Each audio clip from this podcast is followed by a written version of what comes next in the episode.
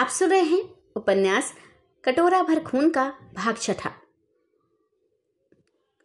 किनारे पर जब केवल नाहर सिंह और बीर सिंह रह गए, तब नाहर सिंह ने वह चिट्ठी पढ़ी, जो रामदास की कमर से निकली थी। उसमें यह लिखा हुआ था, मेरे प्यारे दोस्त, अपने लड़के के मारने का इल्ज़ाम लगाकर मैंने बीर सिंह को कैद खाने में भेज दिया। अब एक ही दो दिन में उसे फांसी देकर आराम की नींद सोऊँगा। ऐसी अवस्था में मुझे रियाया भी बदनाम न करेगी। बहुत दिनों के बाद ये मौका मेरे हाथ लगा है। अभी तक मुझे मालूम नहीं हुआ कि रियाया बीर सिंह की तरफदारी क्यों करती है और मुझसे राज छीन कर बीर सिंह को क्यों देना चाहती है? जो भी हो, अब रियाया को भी कुछ कहने का मौका नहीं मिलेगा। हाँ एक नाहर सिंह डाकू का खटका मुझे बन रहा है। उसके सबब से मैं बहुत ही तंग हूँ।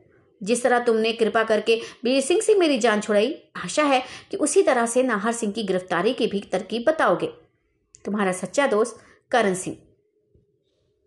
इस चिट्ठी के पढ़ने से वीर सिंह को बड़ा ही ताजुब हुआ उसने नाहर सिंह की तरफ़ देखकर कहा मुझे निश्चय हो गया कि करण सिंह बड़ा ही बेईमान और हरामजादा आदमी है।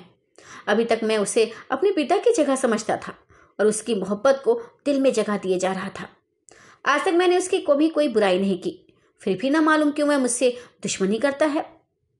आज तक मैं उसे अपना हित समझे हुए था, मगर नाहर तुम्हारा कोई कसूर नहीं, तुम नहीं जानते कि तुम कौन हो, करण सिंह कौन है।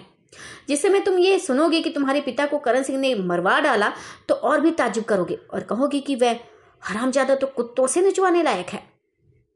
वीर, मेरे बाप को करण सिंह ने मरवा डाला? नाहर हाँ वीर, कैसे, किस लिए, क्यों? नाहर यह किस्सा बहुत बड़ा है। और पूर्व तरफ़ सूर्य की लालिमा निकली आती है।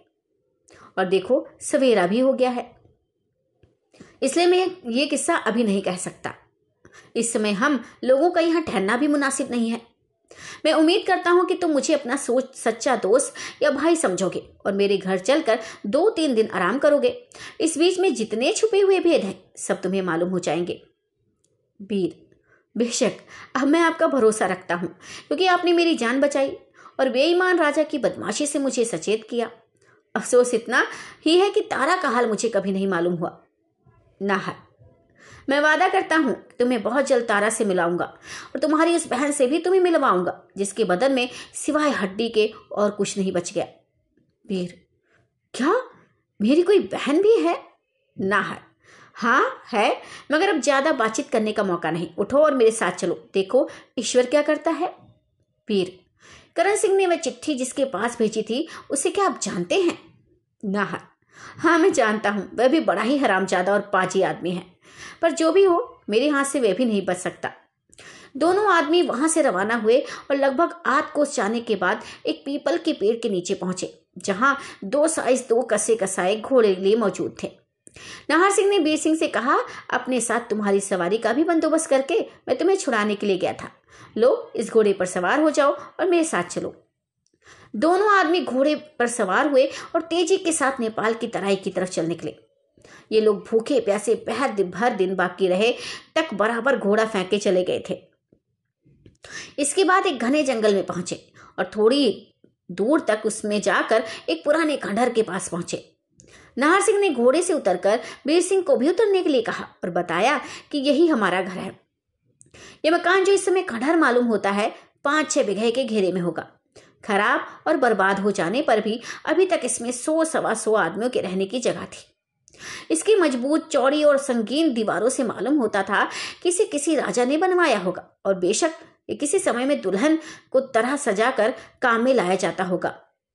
इसकी चारों तरफ़ की मज़बूत दीवारें अभी तक मजबूती के साथ खड़ी हैं।